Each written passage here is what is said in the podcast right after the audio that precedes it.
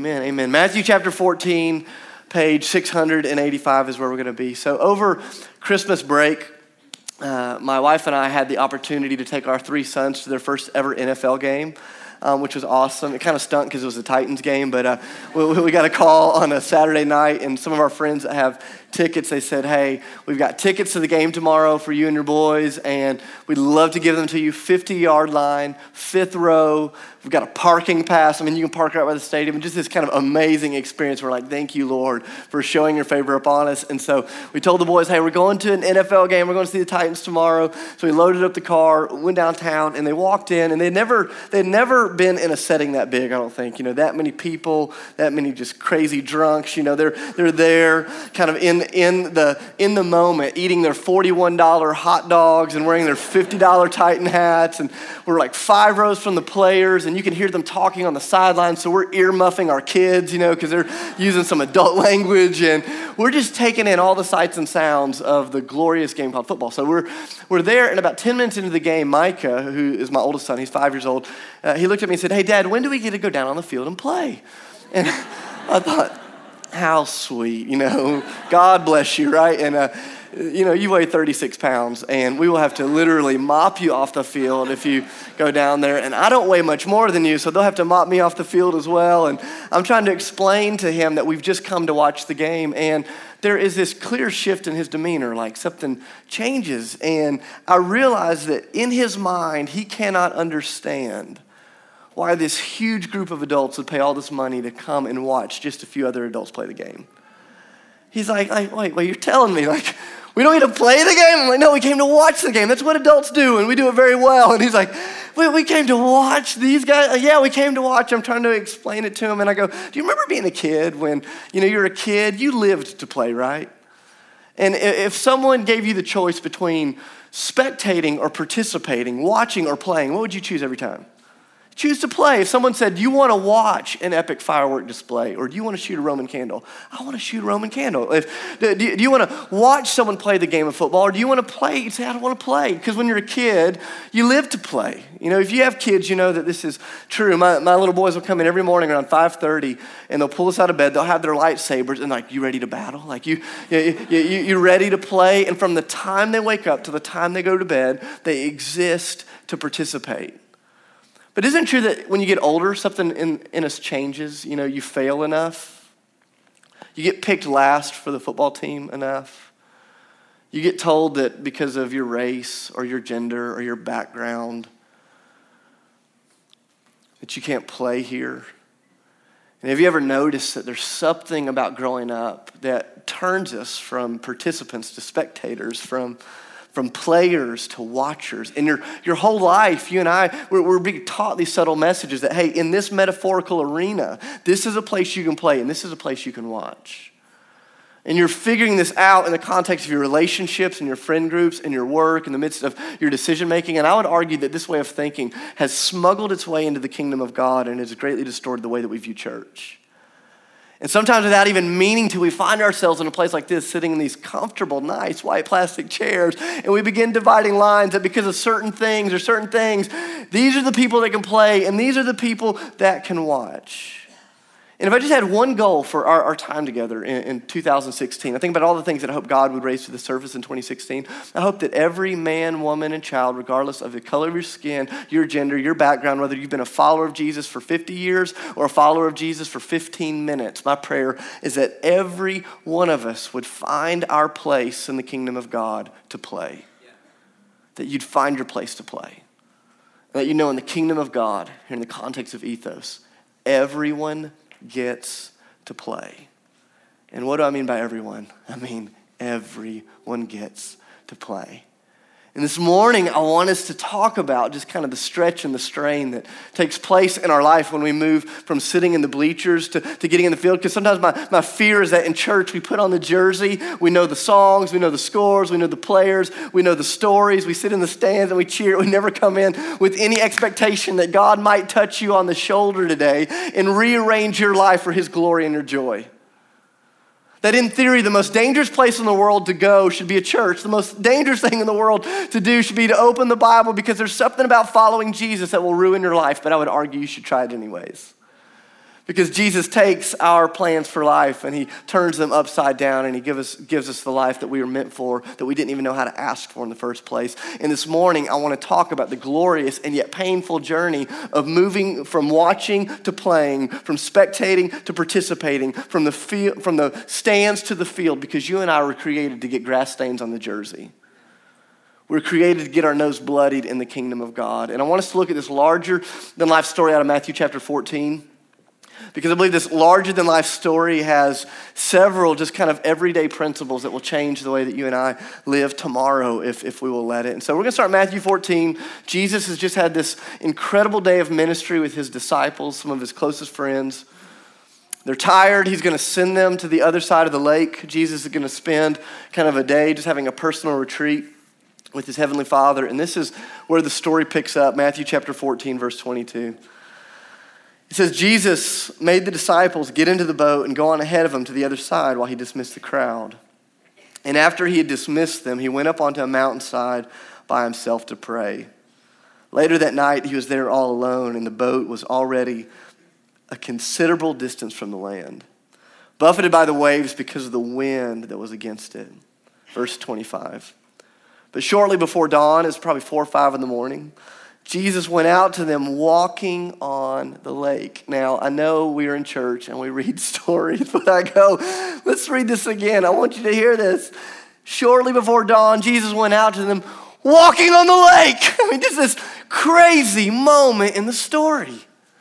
I go, have you ever tried to do this before? How'd it go?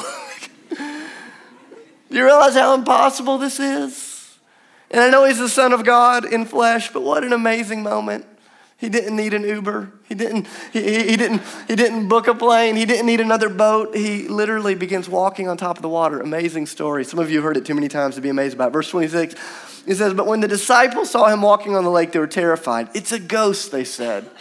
And they cried out in fear. But Jesus immediately said to them, Take courage. It is I. Do not be afraid. Lord, if it's you, Peter replied, Tell me to come to you on the water. Come, said Jesus.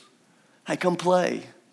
Come get some grass stains on the jersey. Like, like, get down here. Come on. You weren't meant to just watch as he says, come. Verse 29. Then Peter got down out of the boat and walked on the water. So now we don't just have Jesus, the Son of God, walking on the water, but we have Peter walking on the water with him. And he came towards Jesus. Verse 30. But when he saw the wind, he was afraid and he began to sink, cried out, Lord, save me. And immediately, Jesus reached out his hand and he caught him. He said, You have little faith. Why did you doubt? And when they climbed into the boat, the wind died down. Then those who were in the boat worshiped Jesus, saying, Truly, you are the Son of God. This is the Word of God out of Matthew chapter 14, this larger than life story that I think is chock full of everyday principles that I want you to notice as we move from watching the kingdom of God to playing in the kingdom of God. And so eh, I want you to notice this first principle that unfolds in verse 25. It's the principle of vision. I want you to notice where the story starts, why Peter finds himself kind of swept up into this miraculous, over the top, amazing moment. It's because all of a sudden he catches a fresh vision of Jesus. I don't know if you think about this often, but every one of our lives are driven by vision, whether we know that or choose that, whether that's intentional or accidental. Your life is arranged around your vision for what you think life uh, should best be suited for. And so the reality is the things that you do, the way that you work, the places that you go, the way you spend your money and your time are all an output or an effect of your vision for life and the vision that you think is meaningful. The question is not if we live our life based upon a vision.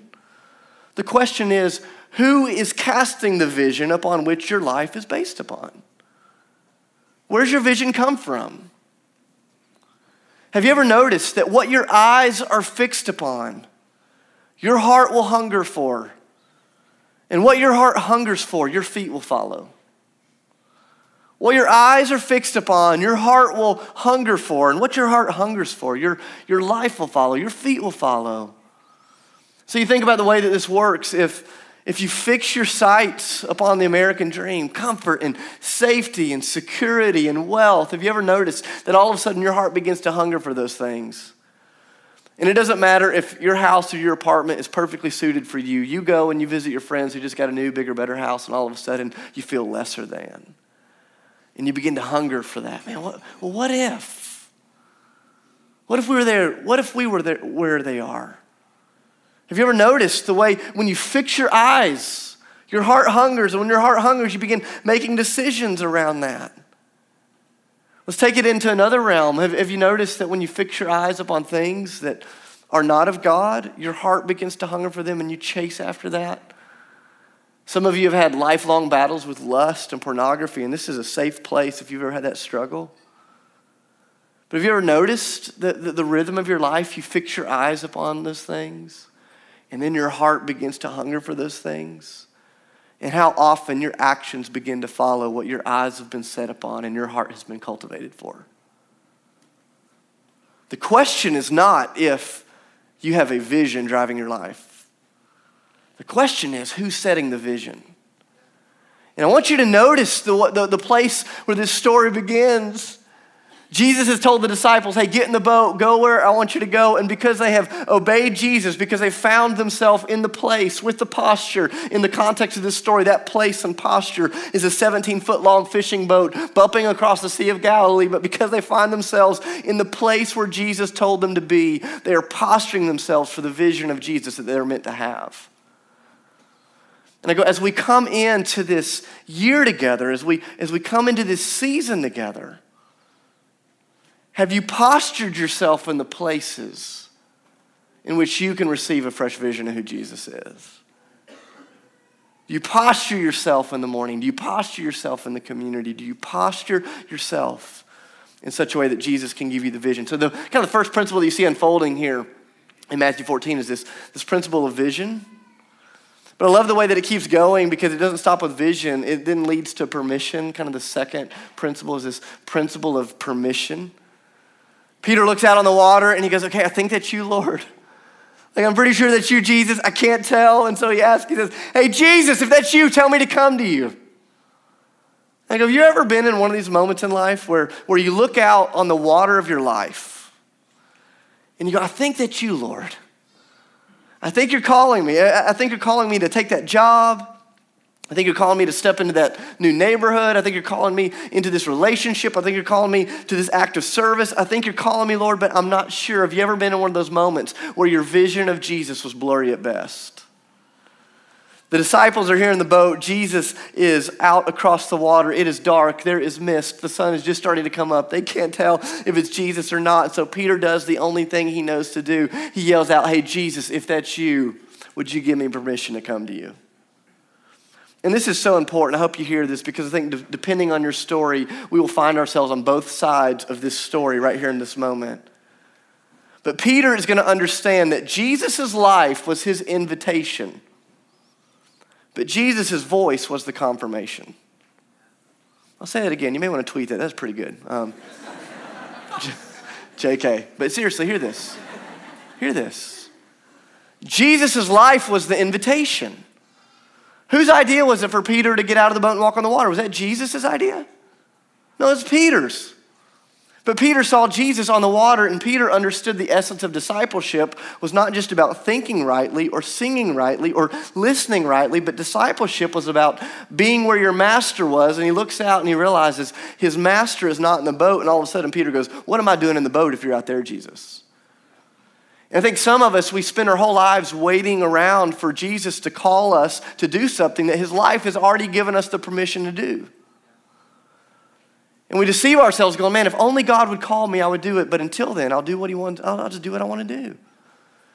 And Peter understood that Jesus' life was the invitation, but Jesus' voice would be the confirmation. Because sometimes in our eagerness, sometimes in our zeal, we jump out of the wrong side of the boat and we find ourselves swimming in the midst of our kind of foolish decisions. decisions. Have you ever done that and gone, man, God's calling me to do this? And you jump out of the boat and you go, no, he wasn't. no, he wasn't. Oops. And you see this principle of vision. You see this principle of permission. You see this principle of movement. Maybe the hardest point in the whole story for me. There's this moment, verse 28 and 29, Peter yells to Jesus, Hey, if it's you, tell me to come to you. And, and Jesus gives him one word that had to terrify him to death. He says, Hey, come. Come play. I go, Have you ever prayed a prayer that you were scared God would answer? Have you ever asked God for something that you didn't really mean? Like, I can't tell you how many times I've prayed those fake prayers as if I could deceive the Lord, you know. But, uh, he, he, Lord, hey, if that's you, tell me to come. Tell me to get out of the boat. Tell, tell me to come to you. And Jesus says, hey, come on, buddy. Come play. And I wish we had more of the story here. I, I wonder how long Peter was in the boat wrestling with, okay, guys, what do you think Jesus meant by the word come? Can we look that up in the Greek? Anybody have a commentary in the boat? Okay, do you think the word was metaphorical or literal? I wonder what that scene would have been like where Peter is there and he raises his foot over the boat and he like taps the top of the water, see if it would hold him like a kid testing out a treehouse he just built, you know, like, okay, let's try the other foot. And he puts both feet on the other side of the boat and he's testing it out. Can you imagine that scene? He then holds onto the boat and he's What would it have been like? And then he's like, oh, this is epic. starts walking in Jesus. In order for you to go from where you are to where God meant for you to be, got to take a step. There's a place where your intellectual faith cannot carry you. There's a place where belief must become action or else it will cease to be belief.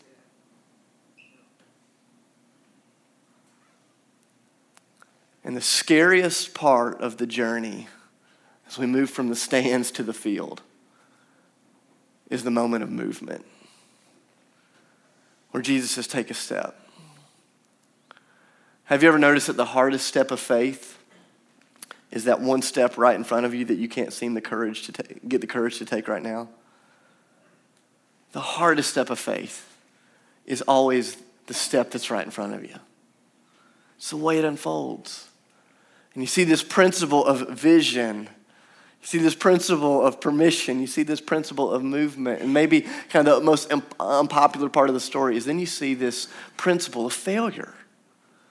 Now, the story's not going to go the, the, the, way that we expect it to go. Remember, like, you know, this is a Bible story. And up until this point, the disciples, every time they've done what Jesus has told them to do, they've experienced on some level crazy success. They've seen God do amazing things. And so, if you don't know the way that this story unfolds in your mind, it's like, okay, Jesus tells Peter to come out on the water. The way that the story should have gone is that Peter runs on the water, then the other 11 jump out of the boat and run on the water, and then they turn around and they burn the boat down on top of the water, and they run to the shore because now they don't just heal the sick and raise the dead, but they walk on water. But that's not the way the story goes. How's the story go? Peter gets out of the boat and he walks for a distance. We're not sure how far he walks, but we know he walks long enough that when he falls through the water, his first option is to grab Jesus' hand, not the boat. And so he had experienced a, a, large amount of success. And he's out on top of the water, and then he falls through the water. And all of a sudden, all of the shame and all of the embarrassment of doing what Jesus asked you to do and going in a way that you didn't want it to go. Have you ever been there before? Where you do what Jesus asked you to do, and man, it feels like a whole lot of failure. And all of a sudden, Peter is under the water. He is raising his hand Jesus, Jesus, Jesus, Jesus. I want you to hear this, so important though. Being faithful does not protect you from real failure. In fact, I would argue that the Bible makes it clear that being faithful often brings you to places of real failure. That failure doesn't ruin our faith, it actually is the birthplace of our faith. Because it's there at the end of your strength, it's there at the end of your resources, it's there at the end of your personality and your charisma and your good looks and your success. It's at the end of yourself that the hand of God plunges down into the waters of our failure and He raises us to the surface, and you and I begin walking with Jesus in brand new ways. And sometimes, in our attempt to, to protect ourselves from failure, we're actually protecting ourselves from Jesus.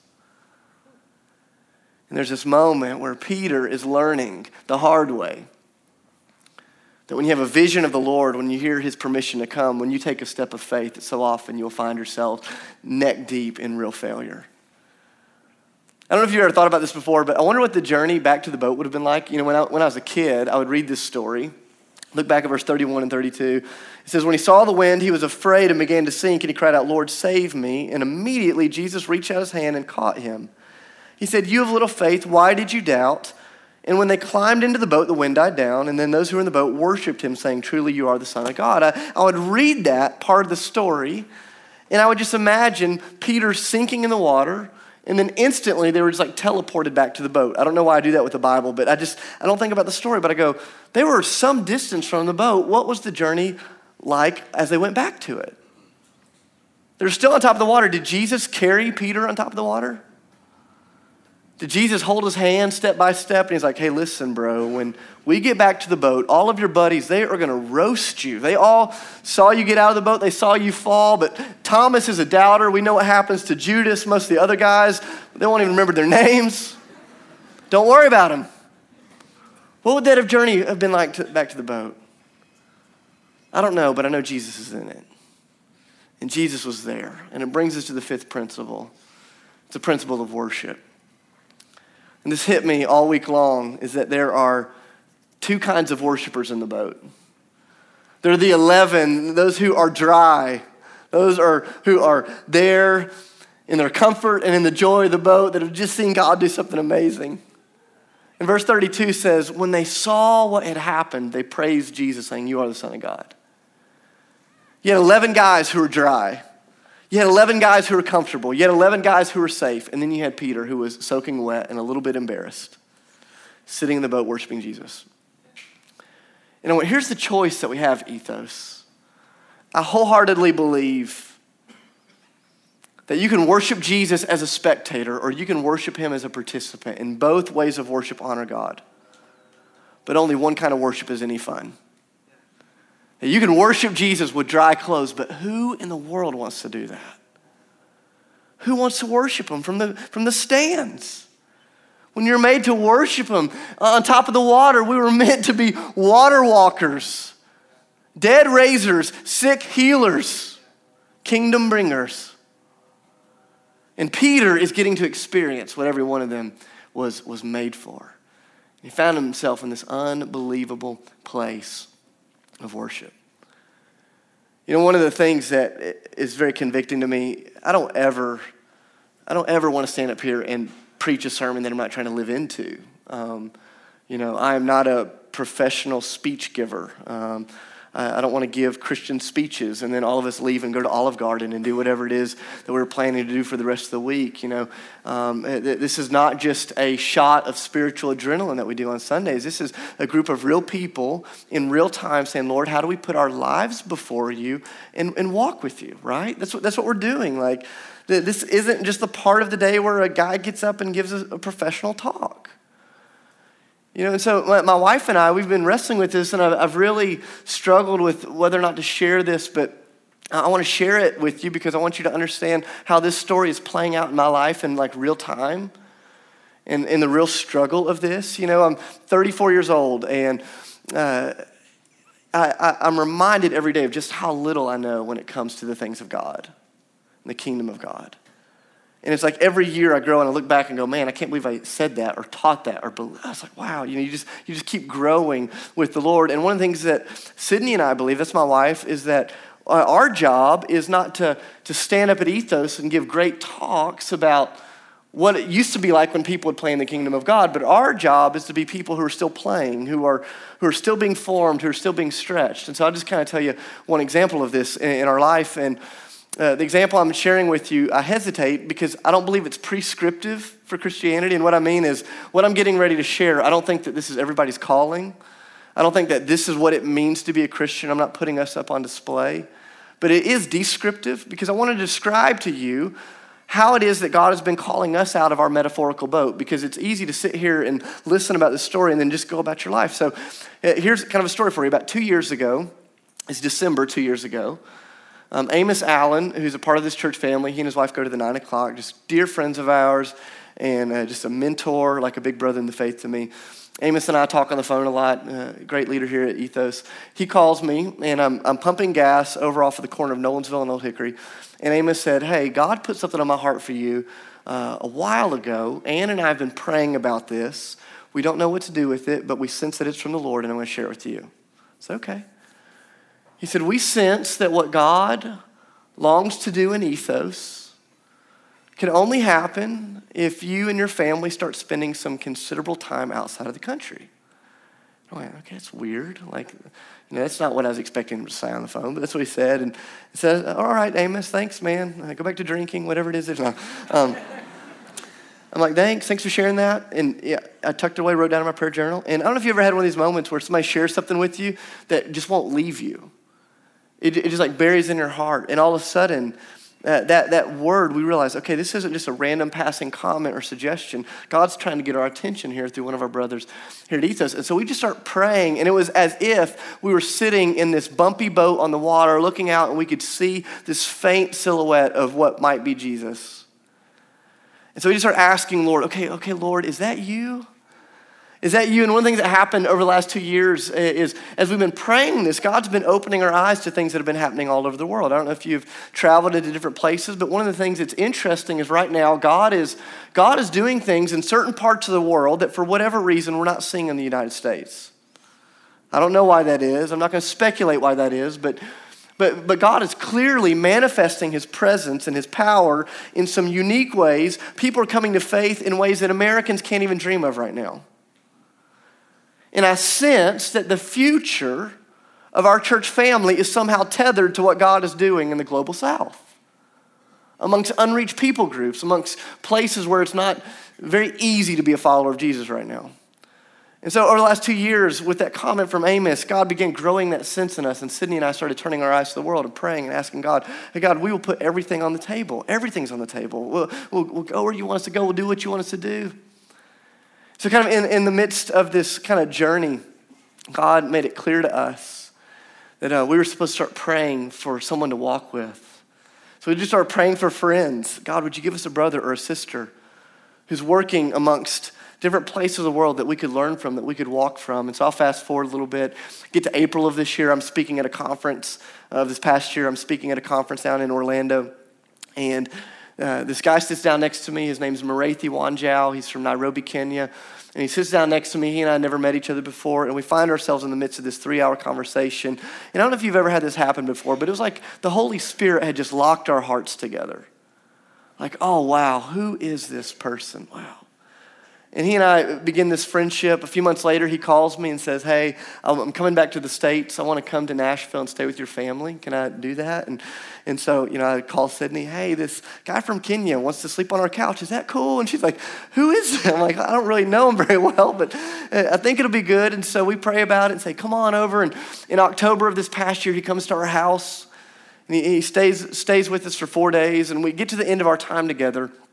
And uh, we're sitting at the kitchen table and he says, Hey, there are a few things that have been on my heart that I, I want to, I think I'm supposed to share with you and your wife. And one by one, he starts listing off the things she and I have been praying for about two years. It's like he's reading our mail. Sydney's kicking my shins under the table. I'm tough, but it was starting to hurt. And I mean, she's just like wearing me out. Like, are you hearing this? Are you? Yeah, I'm hearing this. I'm hearing this.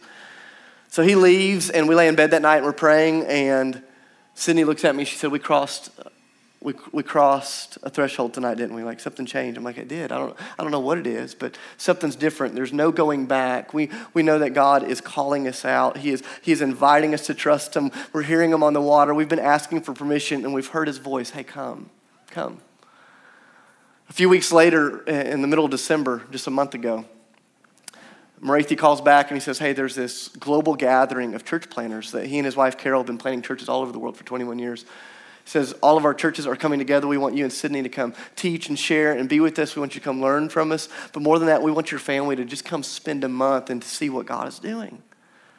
Can you do it? And I said, Yeah, we'll, we'll be there. And then I hang up the phone and I'm like, Oh, crap. What have, what have we just done? Since I'm a Christian, oh, shoot, what have we just done? Like, uh, I, I can't believe this. And then all of a sudden we find ourselves on the edge of the boat the Lord said, Come, come and Sydney and I get paralyzed with fear. I don't want to make this sexier than, than it is. I mean, we just start asking the question okay, God, what does this look like? Jesus, do you know we're going to have to take our kids out of school for a month? Like, that, that that's not good. Do, do you know how much it costs to go to Kenya?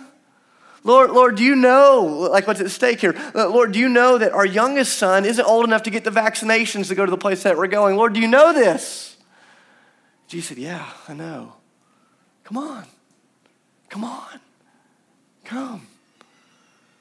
And there's this sense deep within Sydney and I that there is a friendship with Jesus that is only available for people that are willing to step on the water. That there's a place that our intellect can't carry us and we want to go.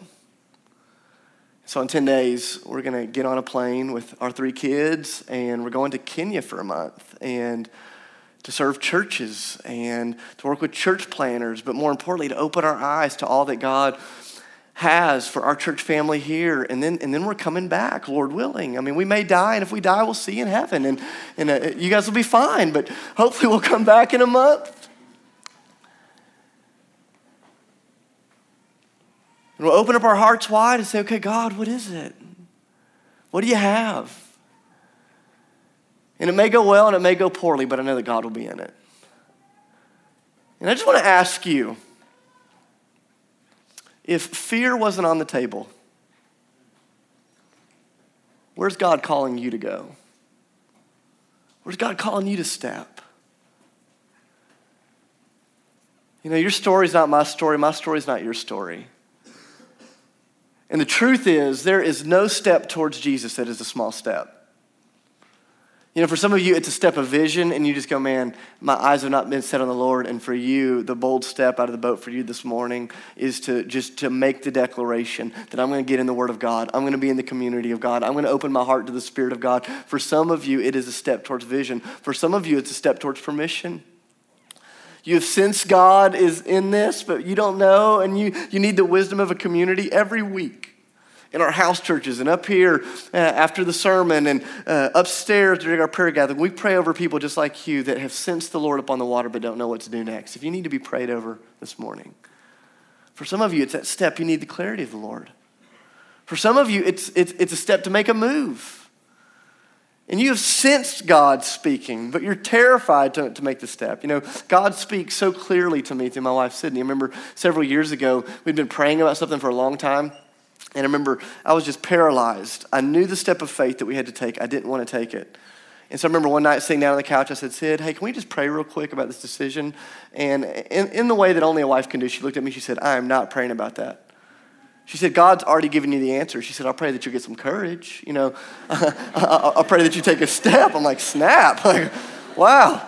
She's like, I'll pray that you'll do something about it. I'll pray that you quit bugging me, but I'm not going to pray for discernment. And some of you, that's where you're at. I remember a couple of weeks ago, you know, Sydney and I have been praying for two years. We've been telling our friends and our house church and our community about what God had been putting on our heart. And then Marathi gives us the invitation, and we come to our friend group and say, hey, hey, I think this is where we're calling. What should we do? And we're praying, and then I'll never forget Brandon Steele, who's one of our pastors here. He said, he said, Dave, what do you need from me in this season? I said, I need you to be the guy who keeps kicking me in the back and knocking me out of the boat. Because I've got a thou- about a thousand reasons right now why God doesn't mean what he says he means. Sometimes you need a friend to help you move. Some, some of you may be in a place where you're under the water and you're drowning in failure, and you need the Lord to lift you up. And this is, this is an okay place to fail because we believe failure is a sign of real faith walking. But for all of us, we get to worship. Here in just a minute, the band will come up, and we're going to stand, we're going to sing, we're going to take communion, we're going to pray together. And I want you, to, I want you to hear this. Every one of us will get to choose what kind of worshipers, worshipers will be. We worship with dry clothes or wet clothes. I think both are acceptable, but one is only full of joy. Let's get wet. Let's get in, ethos. You were made to play. And 2016 is the year where we move from the stands to the field, where we get grass stains on the jersey and we say, Lord, here we are. Let's go. So I invite you to stand. I want to pray over you as we get ready for communion.